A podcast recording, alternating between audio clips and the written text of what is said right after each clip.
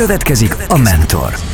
Add tovább. Nem vagyok James, nem vagyok Bond, nem vagyok túl nagy szám. De jó a szívem, ez a szexepilem, buknak a lányok rám. Így szól a Bombon 2003-as lágere, a szexepilem. Szolnoki Péter nem csak énekel róla, de valóban jó a szíve, hiszen rengeteg jótékonysági akcióban vesz részt, még a karantén idején is. Én Nagy Bálint vagyok, köszöntöm a kedves hallgatókat, ez itt a Mentor. Vendégem pedig Szolnoki Péter, a Bombon együttes énekese, frontembere. Szia Peti, hogy vagy, hogy telt az elmúlt időszak?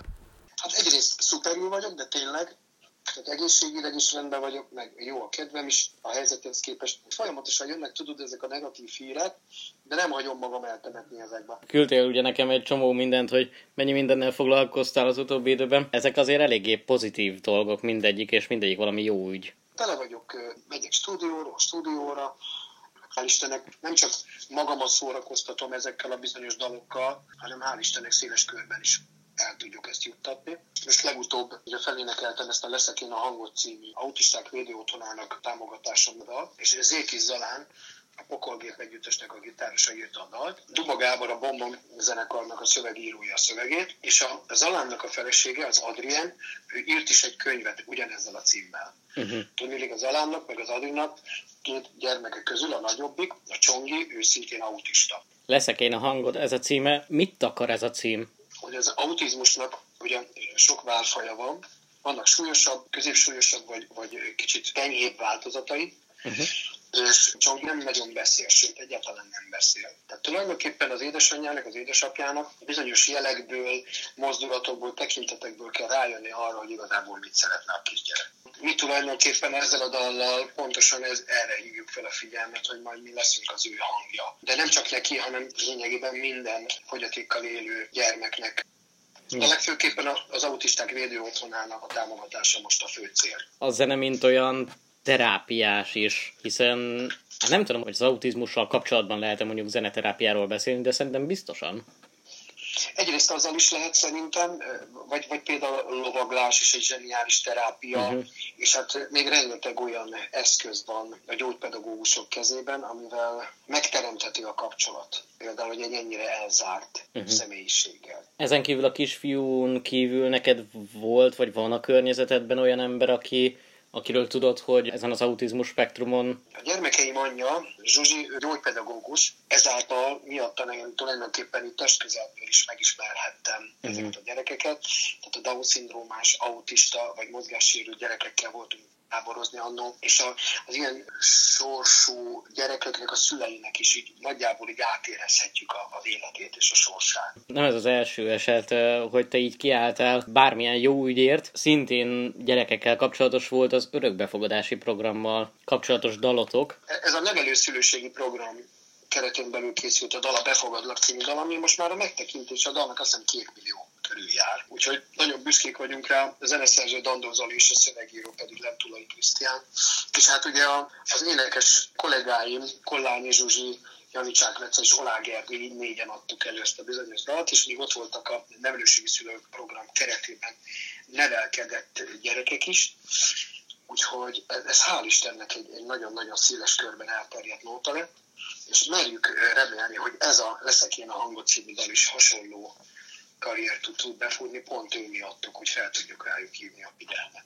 De hogy élted meg ezekkel a srácokkal az együtt éneklést, az együtt dolgozást, amíg a, a befogadlak dal megszületett? Nagyon élvezték a stúdió munkát, meg voltak egy picit illetődve, de talán azért, mert ugye mi is ott voltunk, és első pillanatban azt gondolták, hogy fú, mekkora dolog, hogy most, most mi vagyunk, de annyira közvetlenek voltunk velük, nyilván, mert mi mindig is azok voltunk, hogy azonnal feloldódtak, nagyon kellemes volt a légkör, és aztán utólag láttam egy interjút velük, és ott, ott pont arról beszéltek, hogy nekik ez mekkora nagy dolog, hogyha látják, hogy mi felmegyünk a színpadra, és hogyan, milyen magabiztonsággal, milyen ilyen profizmussal tudunk kiállni a színpadon, és ez nekik nagyon példamutató, és a többi. Tehát nagyon jó érzés ilyet hallani, mert azért nekünk is fontos a visszajelzés, és hogyha uh-huh. ráadásul pont az érintettek részéről jön a visszajelzés, akkor az meg még meghatóbb. Hm.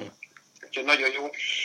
Természetesen a benne stúdióban, mint egy ének tanár is próbáltam nekik segíteni. Ha már így az énektanárkodást említetted, azon túl, hogy hát ugye mindenki ismeret téged a Bombon együttesből, énektanár vagy a Zenita Musical stúdióban Miskolcon. 2016-ban csatlakoztam a csapathoz. Először én zsűritak hívtak egy énekversenyhez, tehetségkutató énekversenyben, és nekem annyira megtetszett ez a csapat, hogy tulajdonképpen most már én is a család része vagyok. És ezzel a Zenita alapítványa, akik benne vagyunk, művészek, és a vezetői. Minden évben csinálunk egy tábort, szintén Miskolcon, egy musical tábor. Minden évben van egy musical és Miskolc gálaest, amihez most már tavaly csatlakozott a Miskolci Szimfonikus Zenekar is, és ilyenkor a diákok és a tanárok együtt lépnek fel. Külön-külön is és együtt is. A három gyermekem közül a legkisebb, aki most már nem is olyan kicsi, hiszen 18 éves elmúlt ő is. Balázs is csatlakozott még három évvel ezelőtt ehhez a táborhoz, és őt is nagy szeretettel mindig visszavárják. És most is mondta, hogy ha jövőre is lesz, akkor még szerintem el fog még látogatni oda, mert ott kb. 9 éves kortól 23, 24, 25 éves korig mindenkit nagyon szívesen látunk. Jöhetnének többen is, csak már nem a kapacitás kevés, tudod? Uh-huh. Mert az első évben, mit tudom én, jöttek 25-en, most például ebben az évben, mert most is meg tudtuk hál' Istennek tartani a tábort, most már 40 gyermek volt. És erre a, velem együtt ugye négy énektanár van, van egy tánc koreográfus, akkor van egy színészmesterség tanár, tehát, hogy így, így a hat tanárra ez a 40 gyerek ez írdatlan volt, és egy hét alatt kellett megtanulniuk több dalt, és, uh-huh. és jelenetet, színházi jelenetet. Ezt akarom mondani, tehát hogy ha jól értelmezem, akkor ez nem csak egy zenei tábor, meg nem csak egy énektábor, hanem akkor ez egy képességfejlesztő és ilyen... Tulajdonképpen így van, így van, tehát egy, egy, egy komplett uh-huh. műsorra látunk ki aztán a szülők elé a, a, a tábor végeztével, és hát nagyon sok munkájuk volt a gyerekeknek benne nekünk is, de, de mindig szakítottunk időt a közös játékra. Uh-huh és főleg ezek ilyen nagyon-nagyon jó kapcsolatépítő játékok voltak. Uh-huh. Önis, önismereti játékok, hiszen azért látjuk azonnal, hogy kik azok a gyerekek, akik kicsit nehezebben oldódnak fel, mint a többiek. És mhm. akkor ilyenkor az, egy pedagógusnak azért le kell menni egy picit a mélyére, hogy mégis miből adódhat ez. Uh-huh. És játékosan ez, ez sokkal könnyebb. És ők annyira jól érezték magukat a gyerekek, hogy sokkal könnyebben feloldódtak ebben, és jobban megnyíltak. Pedig biztos nem volt könnyű dolgunk, hiszen ott ültünk ugye a tanárokkal, meg a táborvezetőkkel együtt legalább ötvenen, és amikor kiáll középre valaki, és elkezd mesélni mondjuk az életéről játékosan, vagy éppen egyszer csak kiszakad belőle, hogy mi az, amit őt bántja, és, és voltak olyanok, akik is el is sírták magukat, hmm. de közben meg a többiek oda szaladtak és megvigasztalták, tehát számunkra ez nagyon-nagyon megható pillanatok voltak a táborban. Uh-huh. Akkor jön rá az ember, hogy úristen, mekkora felelősséged van. Jó, e- eddig is tudtuk, csak ezekben a pillanatokban még hatványozottabban szembesülsz ezzel, tudod, és, uh-huh. és annyira jók a visszajelzések, a szülők, meg a gyerekek visszajelzése is, hogy azóta most például a vasárnaponként van egy musical iskola, szintén Miskolcon, tehát tulajdonképpen ez a tábor folyamányaként, uh-huh. úgyhogy most vasárnap is oda megyek majd tanítani. Említetted, hogy egy énekversenyből nőtte ki magát ez így számodra, hogy te is becsatlakoztál ebbe a táborba, Igen. meg ebbe az alapítványba. Eddigi tapasztalataid alapján felismered a tehetséget elsőre? Persze, egyetlen egy hangból fel uh-huh. lehet ismerni, vagy egy mozdulatból. Uh-huh. És számunkra nem az a legfontosabb, hogy felfedezzük a tehetségeket, hanem hogy gondozzuk, uh-huh. segítsük őket, mutassunk nekik lehetőséget, utat, megmutassuk nekik a szakma szépségét, az árnyoldalait is. Igazából nem azt akarjuk, hogy mindenáron ezt csinálják, csak megmutatjuk nekik, tudod, a, magát az utat, és aztán az, hogy ők erre rálépve a rajta maradnak, az már csak rajtuk múlik, hogy esetleg ugye együtt a szülőkön. Uh-huh. Ugye nagyon-nagyon sok múlik egy, egy, egy szülőn is, hogy, mennyire tudja elfogadni ezt, és hogy mennyire tudja támogatni úgy erkölcsileg, mint a anyagilag is uh-huh.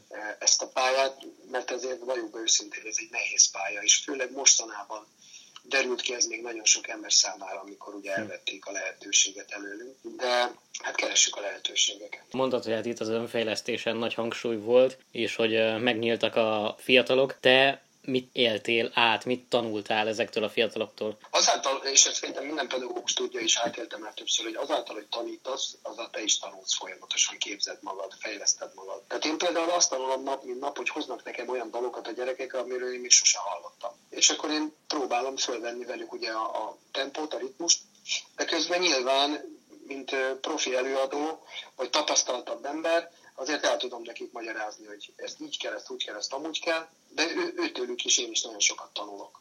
Neked volt mentorod a pályát során? Igen, volt több is, igazából nagyon-nagyon sokan, hál' Istennek nekem nem kellett nagyon-nagyon sokat segíteni. Elkezdhetem előről, tehát el tudom sorolni, hogy kiknek köszönhetem a karrieremet, de túl sokan lennének, és nem akarok senkit kihagyni, nem akarok megsérteni senkit. Uh-huh. De az biztos, hogy amikor elindultam a pályán, akkor aki elindított engem, onnantól kezdve tulajdonképpen is meghallottak a többiek, akkor már nem kellett nagyon segíteni, mert ilyen ön, önjáróvá vált a történet, tudod? Uh-huh.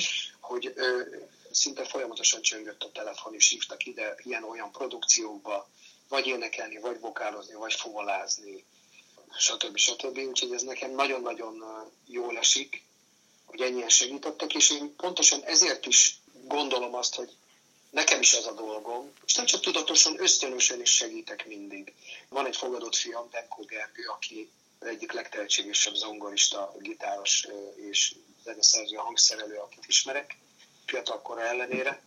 Amikor ő 16 éves volt, akkor fedeztem fel, és vittem el a Bombon zenekarba zongorázni. És ez is olyan egyértelmű volt számomra, és, és nem, nem én voltam a fontos, hanem ő, hogy hogy tudok neki segíteni. Uh-huh. És pontosan azért, mert én is ezt kaptam másoktól.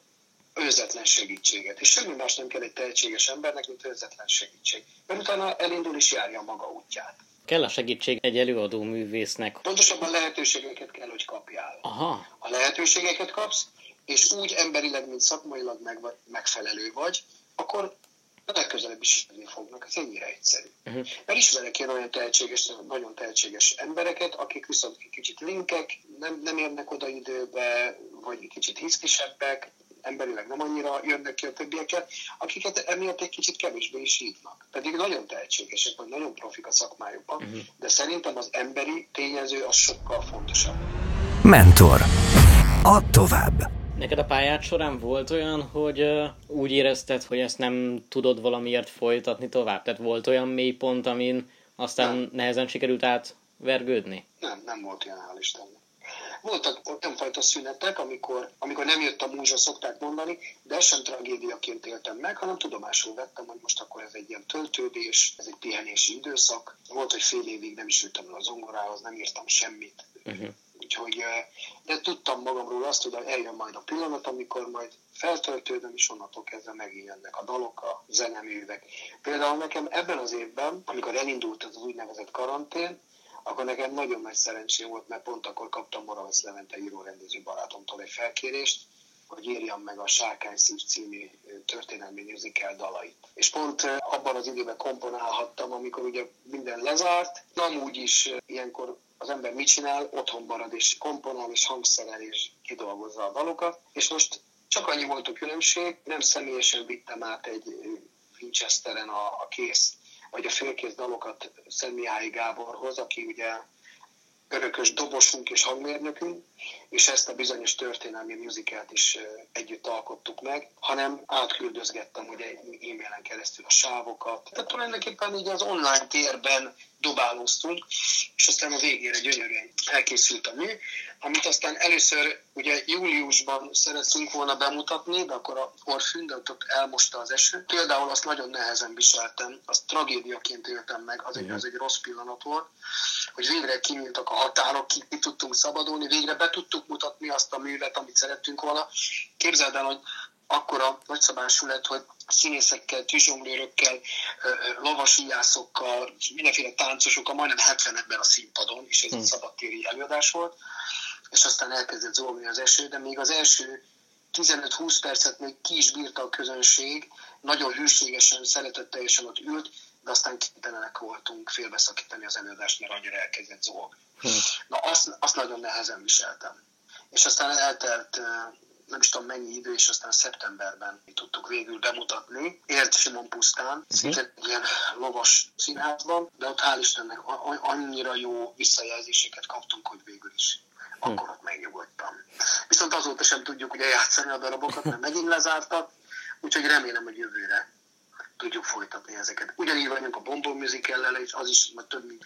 Most már lassan két éve játszuk azt is. Igen, szintén uh, ezt akartam, hogy nem ez az egyetlen musicaletek. Igen, és tehát úgy van, hogy a Bombon Musical, ugye ezt ketten írtuk a Tomival a zenét, és a szövegét Duba Gábor, sőt a Gábor ő magát a darabot is megírta. Az a cím, hogy Haverok Buli. Bombon. Bombon.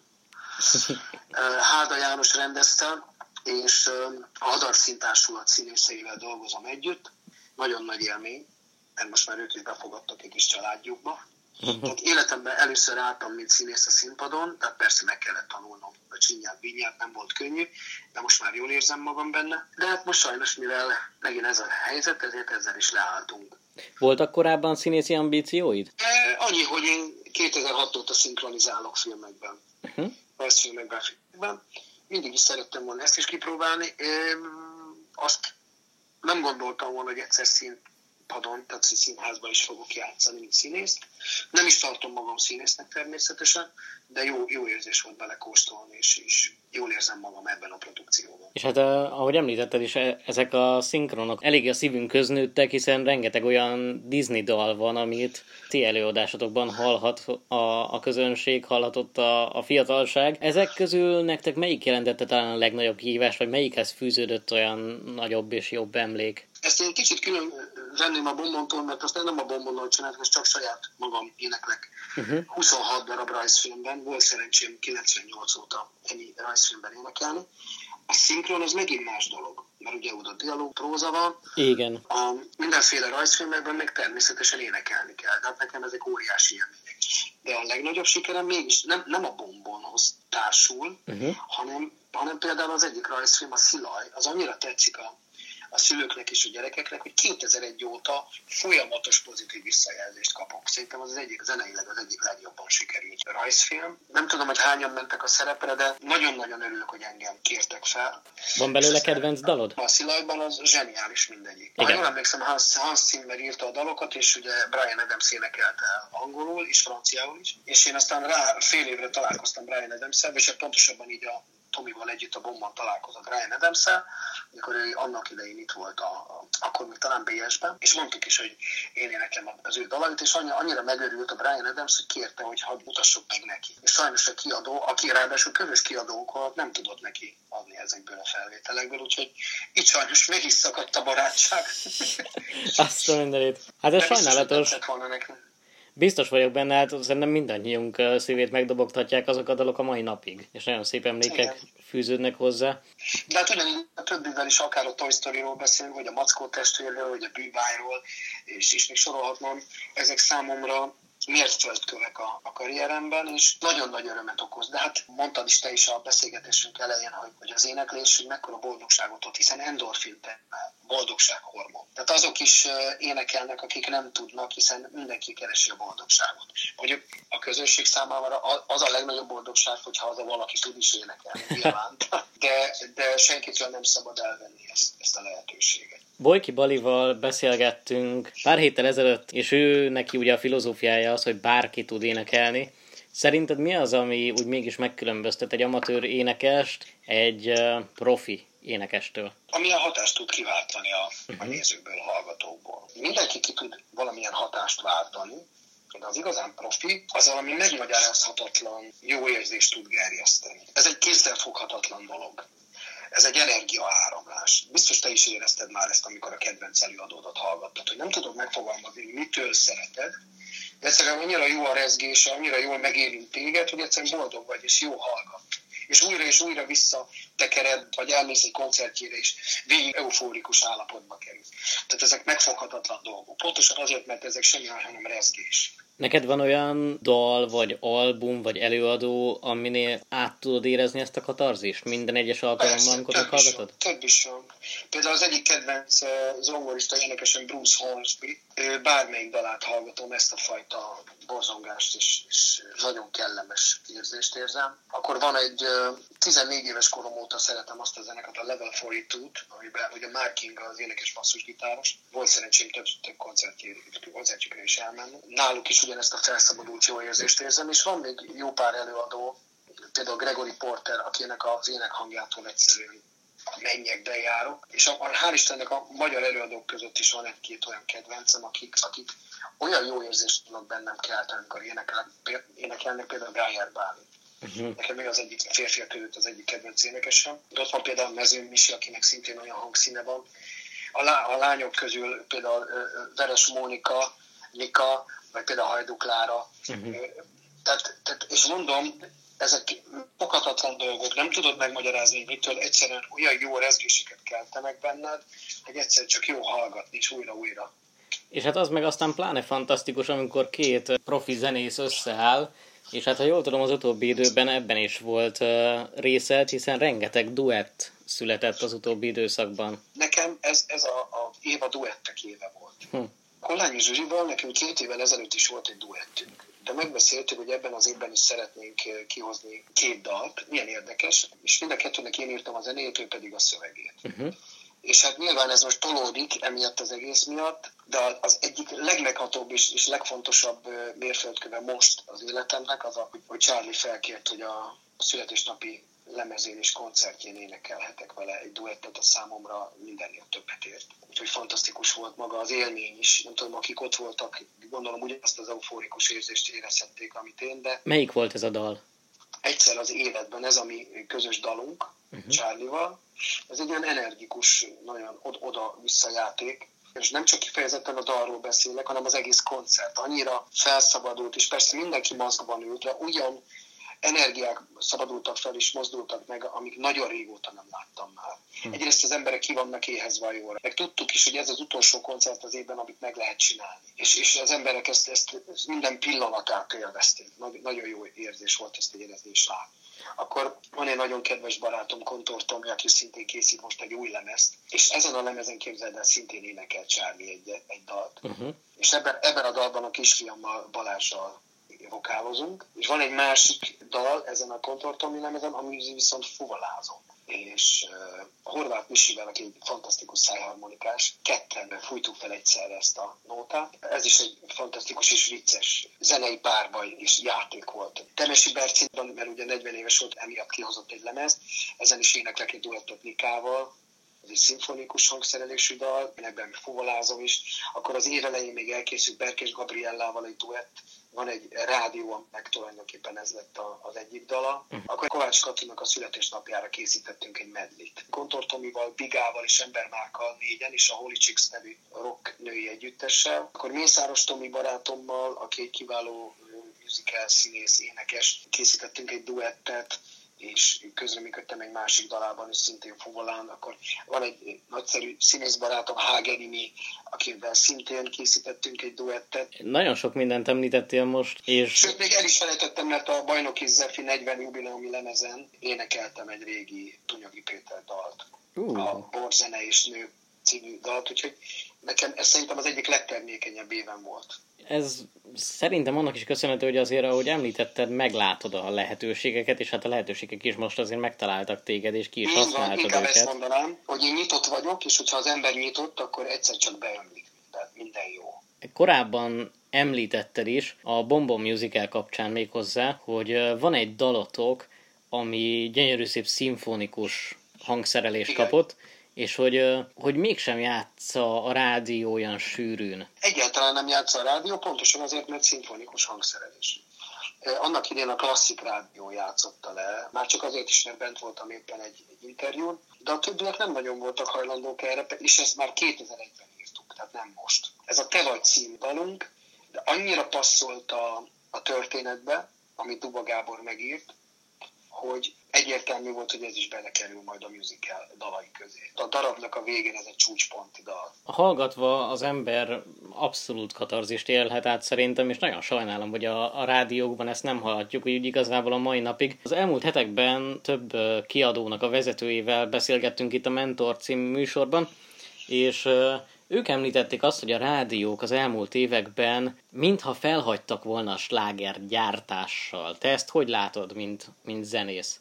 Mm, sokszor kérdezték tőlem, és egy kicsit most kitérek magára erre a szóra, sláger, uh-huh. és hogy lehet slágert írni. Többször kérdezték tőlünk az elmúlt években, hogy mi hogy írunk slágert. Sehogy. Mi nem slágereket írunk, hanem dalokat.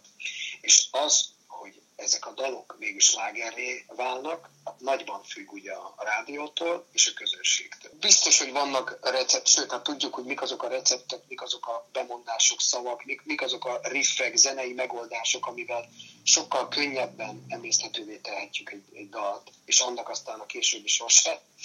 És, és jól, jól látotta is, és biztos ezért is vetődött fel bennetek ez a kérdés, hogy az elmúlt tíz évben például a mi zenekarunk és a mi generáció zenekaraitól nem játszanak semmit a kereskedelmi rádió. Nekünk nagy szerencsénk van, hogy a, a, majdnem minden rádió a, a régieket, azokat nagyon, nagyon játsza, az újakat viszont nem, pedig azért készült vagy négy lemez ebben az elmúlt tíz évben, és egy szóló lemezem is. És hát egy kicsit mostohán bánt velünk a kereskedelmi rádió, de nem, nem keseredtünk el, hanem kerestük inkább a lehetőségeket, azokat a le, megoldásokat, hogy hogyan tudjuk ezt áthidalni, hogy mégis megismertethessük a közönséggel a számunkra nagyon fontos dalokat. Az utóbbi években hát nem csak a járványjal, de úgy igazából ezzel is, ami, amit most így felvetettünk, hogy a, hogy a rádiózás és a rádiók hallgatottsága minden kezd jobban áttolódni az online térbe.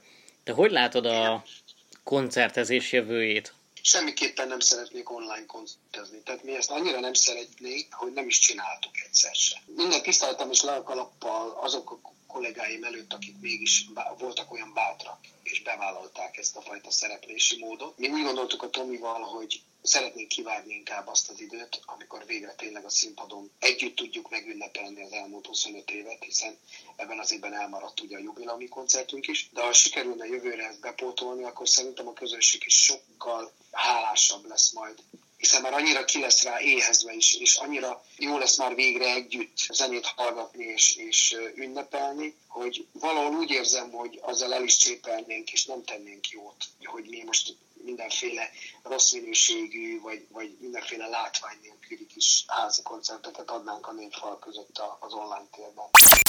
Mentor. Beat. Beat. Az ütős alternatíva. Beszélgettünk itt már uh, arról, hogy mitől lesz jó mondjuk egy énekes, neked mitől lesz jó egy dal. Beszélgettem már olyan emberrel, aki esküdött arra, hogy a magyar embernek a szöveg számít. Nekem az első benyomás a legfontosabb, tehát hogy mit érzek a dal hallgatása közben. Tehát amikor először hallgatunk egy dalt, akkor nem tudjuk befogadni az egész szöveget önmagában. Akkor csak bizonyos részleteket tudunk kiemelni belőle, amik érdekesek számunkra, és a dallam, a dallam szerkezete az, ami egyből megfog engem.